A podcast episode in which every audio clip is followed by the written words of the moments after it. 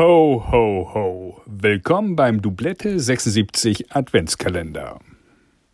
Unsere heutige Gästin ist keine Kölnerin, sondern du kommst aus dem Siegenland.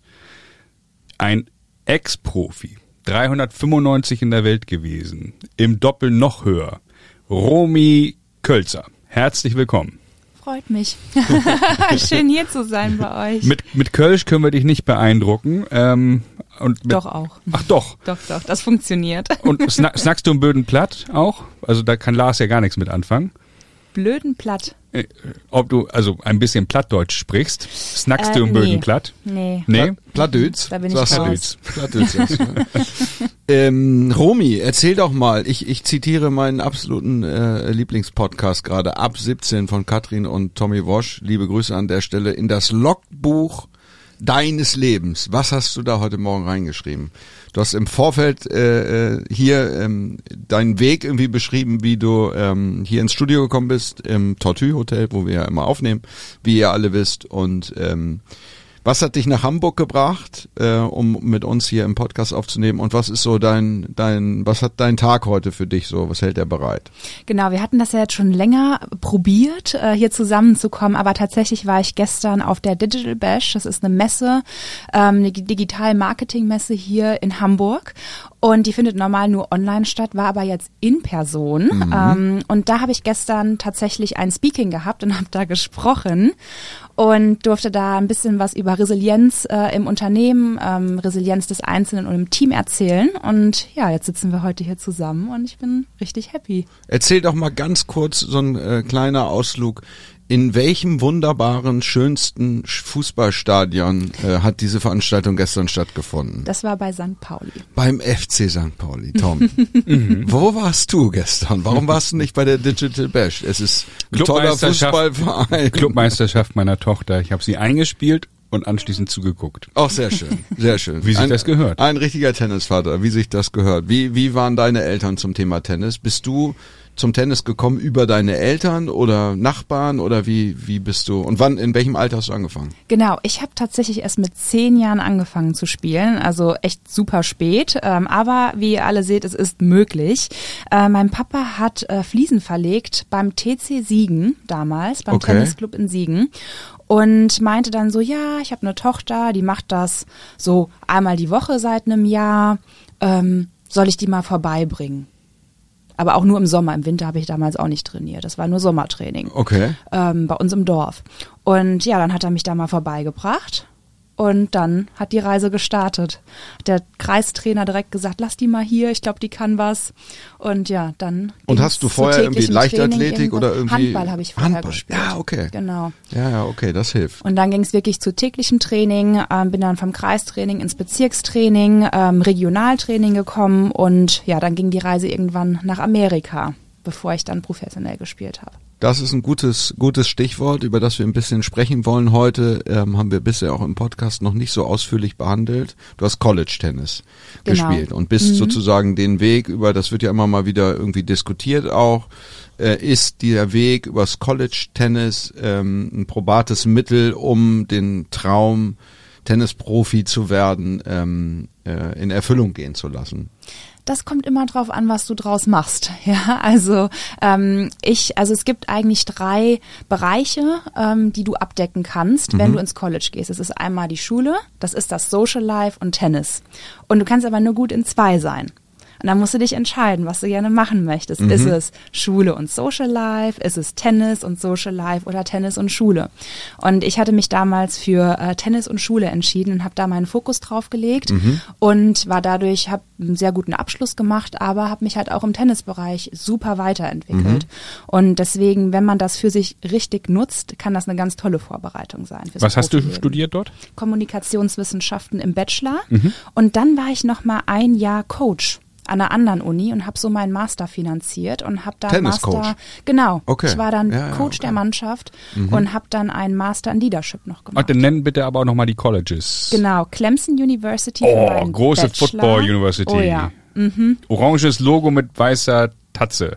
Genau. Kann das sein? Ja, aber ist Purple und Orange, ja. Purple genau, das and sind Orange. unsere Farben gewesen. Aber immerhin, man, äh, das Clemson möchte ich, Tigers? das möchte ich Ja. in, in, in, den, in das Logbuch unseres Podcasts jetzt heute mal eintragen. Tom Heinkel erinnert sich ein Lo an ein Logo von irgendeiner amerikanischen Universität. Äh, Das ist schon, College Football, da- Das- warst du beim das Spiel, hast du das Ja, reingezogen? natürlich. In Death Valley, also es ist äh, eine Experience für 100.000 sich Zuschauer, wie viel sind da? Ist riesig ähm, auch, ja, oder? mehr als 80.000. 80.000. Wahnsinn. Plus 20.000 teilweise, wenn Game Day ist, äh, die Tailgaten. Also Wahnsinn. die vor dem Stadion sind und essen und trinken und So sich viel das zu- Spiel auf dem so viele Fernseher Zuschauer hatte angucken der auf dem Truck. Hamburger Sportverein nicht mal in der ersten Liga. Vorsicht, Vorsicht, mein Freund. Ich bin Wir sind gut- ausverkauft. Ich bin gut drauf heute. Vorsicht. Man merkt es schon.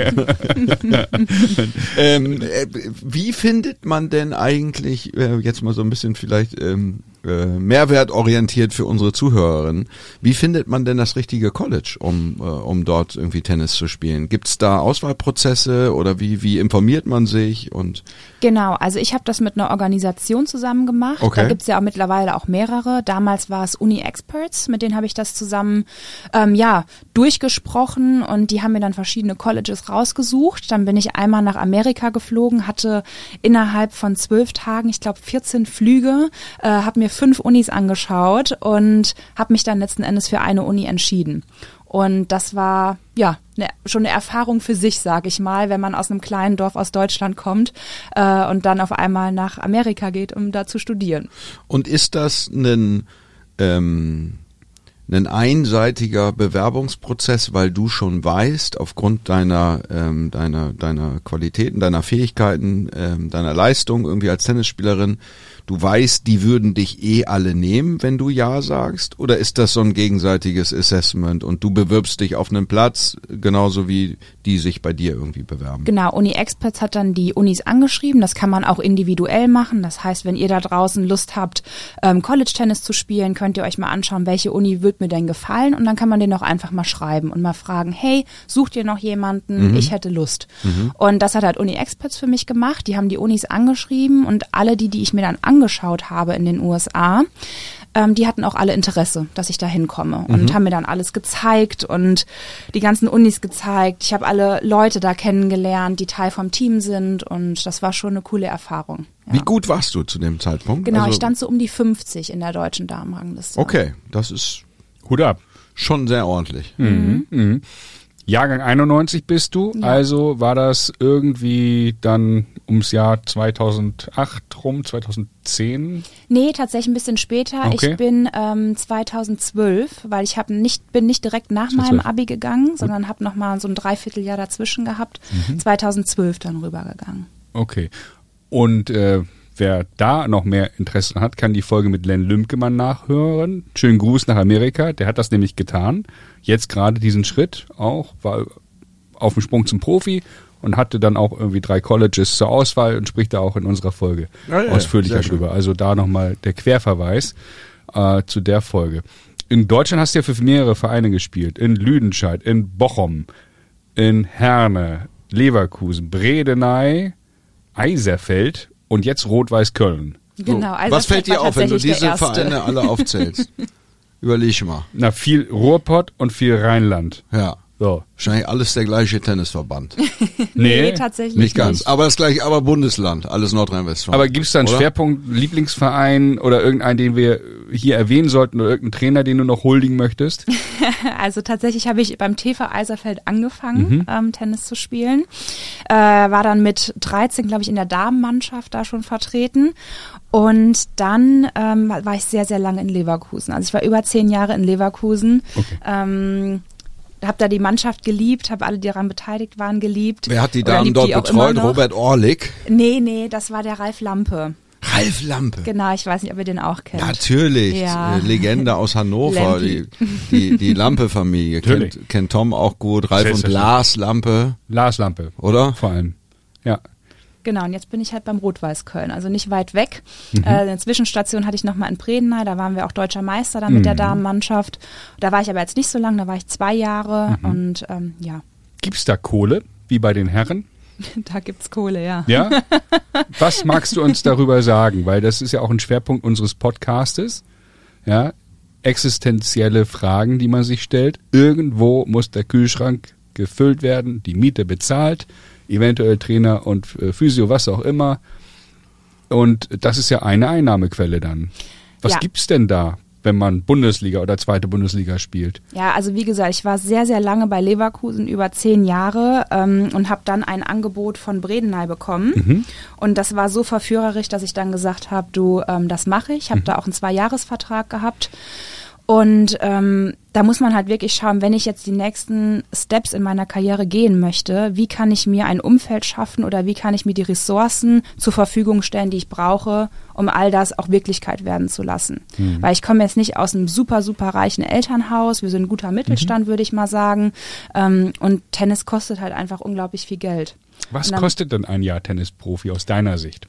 aus meiner Sicht, wenn man es richtig, richtig gut machen möchte und auch mit Trainer reist und immer einen Direktflug nimmt und nicht wie ich mit wie vielen Stops fliegt und äh, dann schaut, wie man auch vom Flughafen zur Anlage kommt und ähm, da muss man schon so 100.000 Euro einplanen, Mhm. wenn man es gut machen möchte. Hört, hört.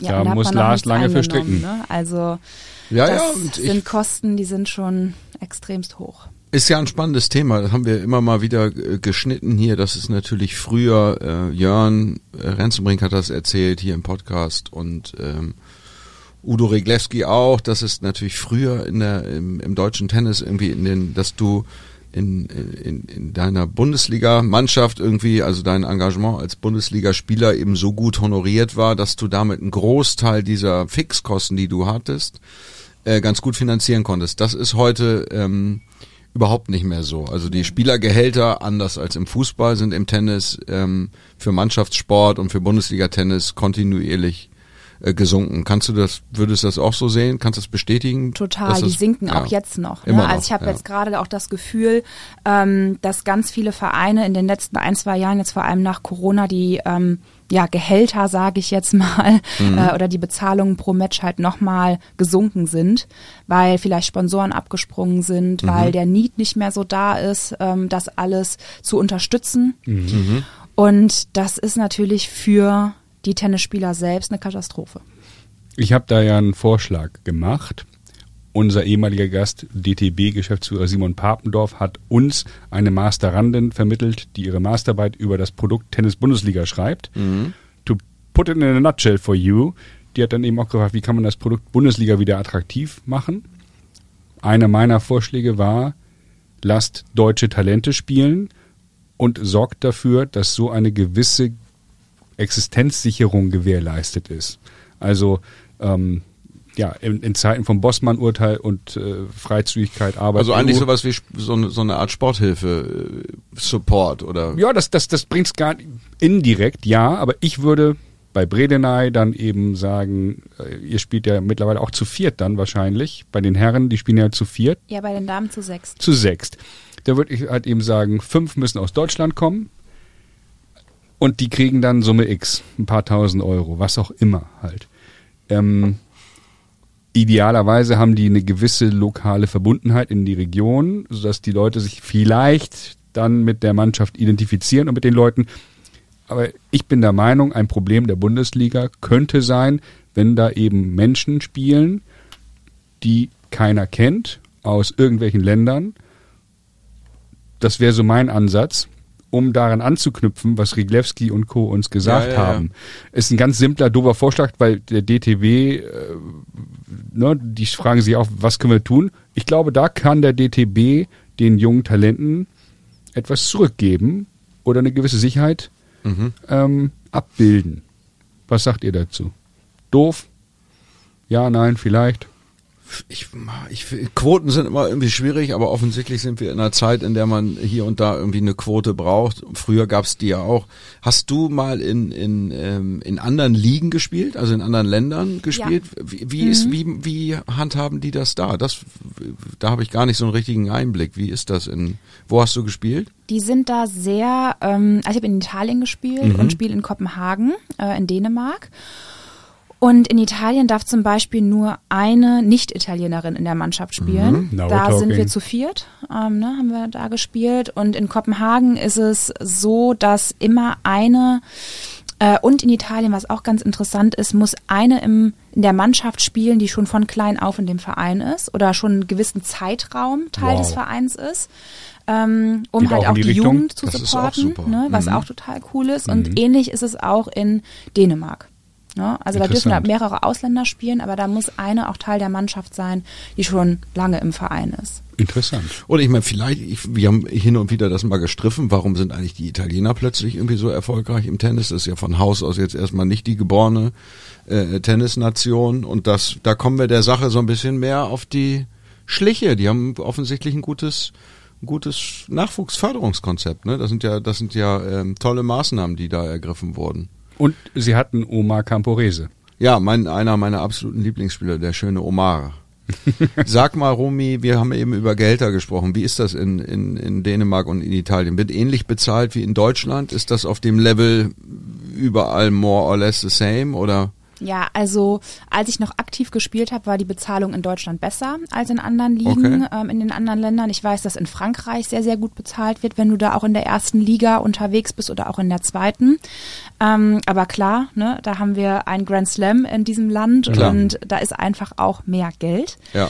In, jetzt ist es tatsächlich so, dass äh, ich in Kopenhagen besser bezahlt werde als hier in Deutschland, was auch interessant ist. Ähm, da mache ich aber auch zum Beispiel noch viel, viel mehr für den Verein. Da bin ich richtiger Teil des Vereins. Ich habe das Team jetzt für zwei Jahre gemanagt. Jetzt wurde das intern weitergegeben. Aber ich helfe da mit dem äh, Jugendprogramm, weil das muss man auch einfach mal einen Shoutout geben. Dänemark, äh, die unterstützen die Jugend sehr. Äh, da ist auch nicht dieser Leistungsdruck dahinter, sondern die schauen auch darauf, hey, wie können sich denn die Jugendlichen ähm, auch persönlich weiterentwickeln? Wie können wir die dabei unterstützen, auch einfach zu einem besseren Menschen zu werden? Und da unterstütze ich die auch, ähm, habe jetzt ein Mentorenprogramm für die entwickelt, für die Jugendlichen und die Profispieler, die im Club sind. Das heißt auch, alle Profispieler haben dazu eingestimmt, ob die bei den Männern oder bei den Frauen spielen, dass sie ein Menti bekommen, das heißt einen Jugendlichen aus dem Verein den sie so ein bisschen an die Hand nehmen, dass sie auch mal jemanden haben, außer Trainer und Eltern, mit dem sie sich über bestimmte Themen austauschen können, was Tennis angeht. Und das habe ich zum Beispiel für die entwickelt, ähm, habe da auch ein Workbook zugestaltet. Dann bin ich öfters auch vor Ort, mal ein paar längere Tage, also mehr Tage als nur das Match, um halt auch die Jugendlichen dann vor Ort zu unterstützen, mal mit denen auf dem Platz zu sein und auch einfach da zu sein. Und das ist halt was komplett anderes als hier in Deutschland. Gibt es da Aber klingt nach einem Traumjob, wenn ich das mal so sagen darf, weil, Mega. da, weil da, da kommen irgendwie, kommt Ja. deine Leidenschaft fürs Tennis irgendwie sozusagen mit deiner Kompetenz und Leidenschaft auch für, für Menschen und für die, die Entwicklung irgendwie von Persönlichkeiten. Da kommt ja beides zusammen. Das ist ja ähm, wie gemalt eigentlich für dich, oder? Ja, ja. könnte man so sagen. gibt's Cool. da denn einen Caro Wozniacki und Holger Rune Effekt? Also wie Becker Graf, weil die haben ja, Cory- die, wie Wozniacki war ja lange Nummer eins der Welt. Ja. Gibt's da einen Boom? Ja, wie bei also Steffi Graf damals? Schon, Mhm, ne? okay. Also ich bin jetzt noch nicht so mega lange da, aber ähm, schon. Hat die also eine die Vorbildfunktion? Sind schon, ähm, wir, ja, die sind Vorbilder in der Nation und das bewegt natürlich auch viele dazu, Tennis zu spielen Mhm. und Tennis spielen zu wollen und das zu erlernen. Ähm, nur als Beispiel, also die haben eine Warteliste auch bei mir im Verein. Ich bin bei B93 heißt der Verein und die haben eine Warteliste auch an Jugendlichen oder allgemein ähm, ja, Menschen, die Tennis spielen wollen. 400, 500 stehen auf der Warteliste. Wow. Mhm. Und Tennis es gibt boomt. halt so viele Tennisvereine in der Region. Ne? Also die Auswärtsspiele außer zwei, drei Vereine sind alle nur eine halbe Stunde weg Ah, was? von unserem Verein. Weil alles da in der Region stattfindet. Und ja, die lieben einfach Sport, die Dänen. Und Ja, ist schön. sowieso. Ja, ja, ja, sowieso. Und das B in B93 Brøndby. steht für Brøndby, ne? ja. Stadtteil Brøndby, Selbstverständlich. oder? Ja. Ja. Ja, muss so sein. Ja. Ich war, ich war gerade in Kopenhagen, wunderschöne Stadt, Ja. einwandfrei. Kann ich euch nur empfehlen. Äh, du bist sowieso da, Lars, du kennst Kopenhagen Ich- auf und runter wie ich- deine Westentasche. Ich war in Kopenhagen schon. Tut mir ähm, leid, ich ziehe natürlich. meine Wortmeldung zurück. Ja, Kopenhagen ist ein Traum, ist ja immer, äh, gehört ja immer zu den Aber Role Model und Städten Vorbild mit war das Stichwort, Lars. Du bist der Meister der Über Übergänge. Ja, das stimmt. Das, Weil den hätte ich eigentlich rein. Auf unserem Fragebogen hat Ja. Romy als eine der wenigen ausgefüllt, dass sie kein richtiges Vorbild im Tennis hatte, im Gegensatz zu uns und anderen. Du hattest auch ein Vorbild, oder? Ja, natürlich. Ja. Ich, ich, ich, Ich ja auch und das haben wir ja schon oft thematisiert. Hört alle alten Folgen, dann werdet So. ihr rausfinden, wer unsere Vorbilder waren, weil es geht ja heute um Romy. Das ist ja interessant. Also es gab nie mal irgendwie so Arancha Sanchez Vicario oder wer oder Anke Huber, wer auch immer, wo du sagst, so wie die, die, die Technik habe ich kopiert zumindest. Nee. nee. gar nicht. Also alles, was Tennis angeht, tatsächlich nicht. Ähm, Nee, da muss ich euch leider enttäuschen. Also ich habe, klar, fand ich Spieler cool Wen und denn? fand das toll und Federer zum Beispiel. Ne? Ah, okay. Also ist natürlich äh, Legende. Ähm, aber ich würde jetzt nie sagen, hey, ich will so sein wie. Sondern und auch nicht, auch nicht von der. Technik. Ich rede jetzt echt über die Nee, Vorhand und also nein. man kennt ja diese signifikante John McEnroe Aufschlagtechnik und damals oder Boris Becker, diese Motorik beim Aufschlag haben viele kopiert. Damals, als du geboren wurdest und Lars und ich schon Tennis spielten. ähm, so war es, Lars, oder? Ja, leider, oder ja. Edberg haben einige kopiert, Ja, ganz wir haben, schlecht. Wir haben sie, wir haben sie alle kopiert. Oder Mats Wilander. Das ist, ein- das ist wirklich, ich finde es wirklich ein spannendes Thema, weil ich Ja. habe immer mal wieder mit mit äh, mit Tennisspielerinnen darüber gesprochen und habe das häufiger gehört, deswegen hat mich die Antwort nicht überrascht. Ähm, äh, das ist eigentlich nicht so ein dieses Vorbildding scheint mehr so ein Männerding irgendwie zu sein und auch Aha. dieses Kopieren und Imitieren von bestimmten Spielern, das vielleicht im Speziellen nochmal so ein Generationsding, die waren ja auch obwohl weiß ich gar nicht, irgendwie, ich meine, ähm, äh, Novak Djokovic ist ein hervorragender Imitator von allen möglichen Spielern, oder ne, wenn du im wenn du äh, auf Social Media unterwegs bist, irgendwie gibt's viele Leute, die Tennis, in aller Regel Tennisspieler nachahmen. Ähm, ich meine, Djokovic hat immer wahnsinnig toll Maria Schar Sharapova irgendwie nachgemacht. Aber ich glaube, dieses Vorbildthema scheint vielleicht eher so ein Männerding zu sein. Und Frauen sind so selbstbewusst in sich selbst und haben so viel äh, Kraft irgendwie ähm, in, aus sich selbst heraus ähm, entwickelt, dass sie gar keine Vorbilder brauchen und sich an niemandem orientieren, sondern sie, sie orientieren sich an, an sich selbst. Das Ding ist, ich fand halt auch Spieler cool, nicht nur auf dem Platz, sondern auch neben dem Platz. Ne? Mhm. Äh, da gehe ich aber jetzt gleich noch mal ein bisschen mehr drauf ein. Und habe mir dann das Beste von jedem rausgepickt. Aber ich würde jetzt nie sagen, ich würde jetzt die Technik so adaptieren und meine komplett sein lassen, sondern Mhm. wie kann ich meine irgendwie mit dem Wissen daraus verbessern. Vielleicht, wo man sich eher besser orientieren kann als an, als an Schlägen. Man hat ja auch irgendwie so seinen eigenen Style, den man so spielt. Und klar, dann bewundert man irgendjemanden für einen äh, tollen Aufschlag oder, oder irgendeinen anderen Schlag. Aber das, was du gerade gesagt hast, dieses Verhalten auf dem Platz oder vielleicht sogar auch das Verhalten neben dem Platz, um, ne, auch da ein anderes Thema Persönlichkeitsentwicklung. Ähm, wie kann man irgendwie aus, wie, wie kann man aus Kindern, die Tennis spielen, was du da jetzt in Kopenhagen machst, bessere Menschen machen? Da kann man sich sicherlich ein bisschen was abgucken und das vermutlich auch von den ganz großen Spielerinnen Ja, ich weiß und nicht, ob ihr auf der OMR wart. Ähm, jetzt dieses Jahr war Ja. Serena Williams da Ja. und ich war auch vor Ort und habe es mir angeschaut und habe es mir angehört und ich war vorher nie so ein krasser Fan, muss ich sagen, aber ich Mhm. habe es jetzt auch auf den Bogen geschrieben, weil sie jetzt dazu gehört. Federer und dass Williams ich hast du auf den Bogen genau, geschrieben, das zur genau. Info. Mhm. Ähm, was sie für sich aufgebaut hat, nicht nur auf dem Tennisplatz, sondern auch daneben. Und was für Hürden diese Frau gemeistert hat. Und jetzt andere Menschen dabei unterstützt, dass sie nicht diese gleichen Hürden haben, die sie immer hatte, finde ich einfach so inspirierend und so toll. Und ich habe mich einfach viel mit ihr auseinandergesetzt, ähm, viel auch über sie jetzt gelesen seitdem, äh, weil ich jetzt richtiger Fan geworden bin, muss ich ganz ehrlich sagen. À la Bonheur. Ja, das war beeindruckend. Wir waren ja auch, äh, Tom und ich waren auch da, saßen im Publikum, haben uns auch äh, äh, diese Session irgendwie mit mit Serena gegeben. Die wurde interviewt auf der Bühne, ähm, saß schwanger auf der Bühne, hat also auch schwanger diese nicht so ganz einfache Reise irgendwie auf sich genommen, um dann in Hamburg irgendwie über ihr Leben und Wirken als Unternehmerin und Investorin, als Businessfrau Ja. irgendwie zu sprechen. Und ich fand's auch, äh, ich fand's auch wirklich sehr spannend und sehr inspirierend. Auch auch diese äh, kleinen Insights aus ihrem Privatleben, wie sie mit ihrem Mann irgendwie so ähm, unterwegs ist. Ähm, ja, echt spannend. Tolle, äh, tolle Frau und tollen Weg, den sie auch eingeschlagen hat, jetzt irgendwie aus dem äh, aus der Tenniskarriere heraus irgendwie sich äh, auch ein, auch ein, ich glaube, das ist ja vielleicht auch ein Thema, über das wir kurz mal sprechen sollten. Die Sinnsuche, ja, so ein Purpose zu finden, irgendwie, was passiert eigentlich, wenn du mit deiner Profikarriere ähm, äh, als Sportler aufhörst. Das gilt ja nicht nur fürs Tennis, sondern für alle anderen Sportarten eigentlich auch. Viele fallen irgendwie in ein Loch, weil sie nicht so richtig wissen, was sie eigentlich machen sollen, plötzlich, weil sie vielleicht auch außerhalb des, des Sports nichts gefunden haben, für das man dann irgendwie so viel Leidenschaft und, und Energie aufbringt. Wie, wie ist das bei dir? Wie siehst du das?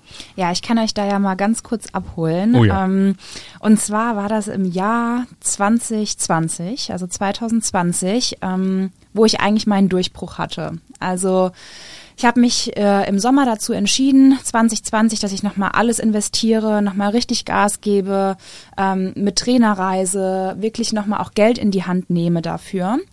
Bin dann ähm, nach Griechenland geflogen, war dann da für drei Wochen, habe da auch eine Reihe an Turnieren hingelegt, wo ich wirklich sehr, sehr gut gespielt habe.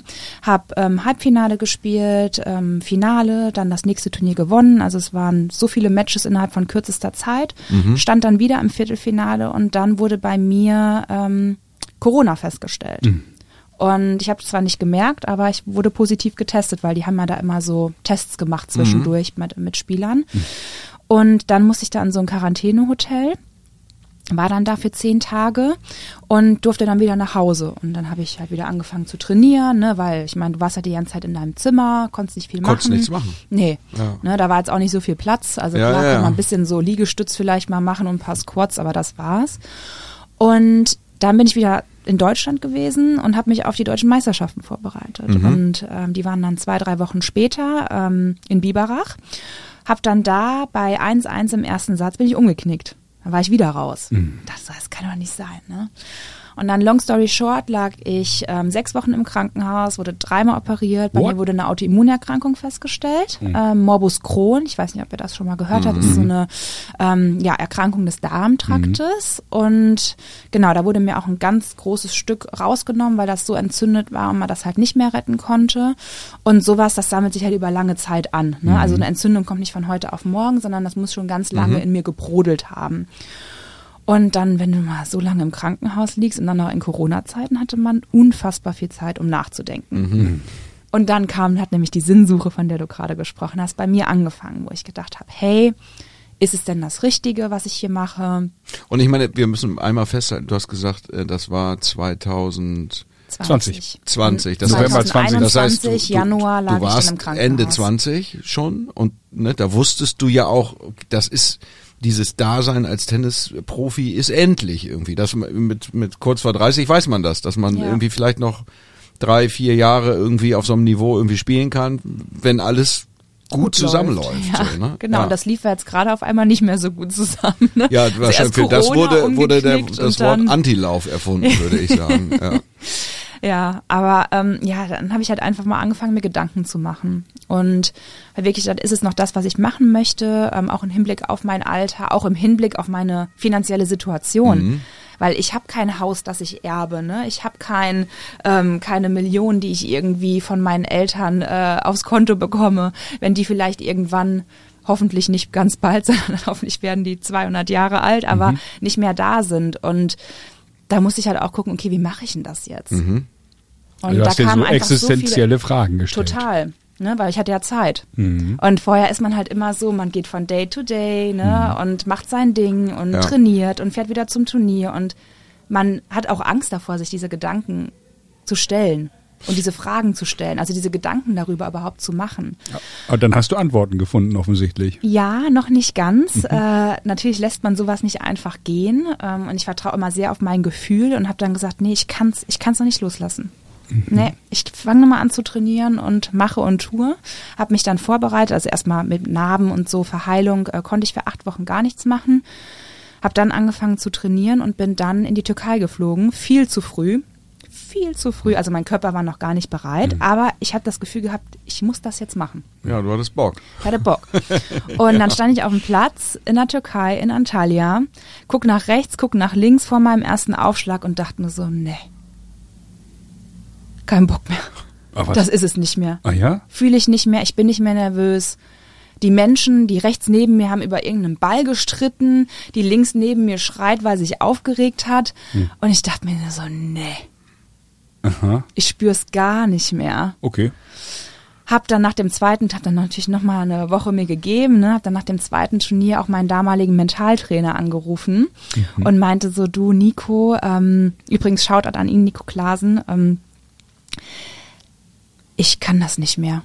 Ich bin nicht mehr nervös Und anstatt mich irgendwie versuchen zu überzeugen oder in irgendeiner Art und Weise dagegen zu sprechen, wusste er schon, wo meine Reise jetzt hingeht. Und er hat natürlich ein super gutes Gespür für mich gehabt und meinte einfach nur so, Romy, Let it be. Glückwunsch zu einer tollen Karriere und danke, dass ich Teil davon sein durfte. Und dann kriege ich heute noch Gänsehaut, wenn ich drüber spreche.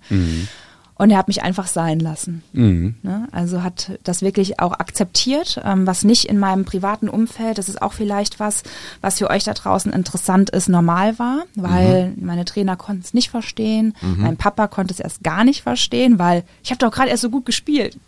Hast doch gerade erst drei äh, Matches hintereinander jemanden geschlagen, der Top 300 stand. So, was machst du? Interessant. Wir stehen doch gerade erst am Anfang. Geht doch jetzt erst so, nee, los. das ist das Mhm. Ende. Interessant. Und ja, das Und war ein bisschen die Sinnsuche. No regrets. Du Nee, bereust nichts. Nein. Du fühlst dich immer noch gut mit der Entscheidung, die du da im Prinzip in dem Moment in der Türkei getroffen hast. Ich bin dankbar. Ich bin dankbar für meine ganze Tennisreise, für mehr als 20 Jahre ähm, Tennis oder ja auch jetzt noch mehr als ähm, 24 Jahre Tenniserfahrung fast. Ähm, wo ich so sage, das hat mir so viel gebracht. Also ich habe mich so weiterentwickelt in meiner kompletten Tennislaufzeit.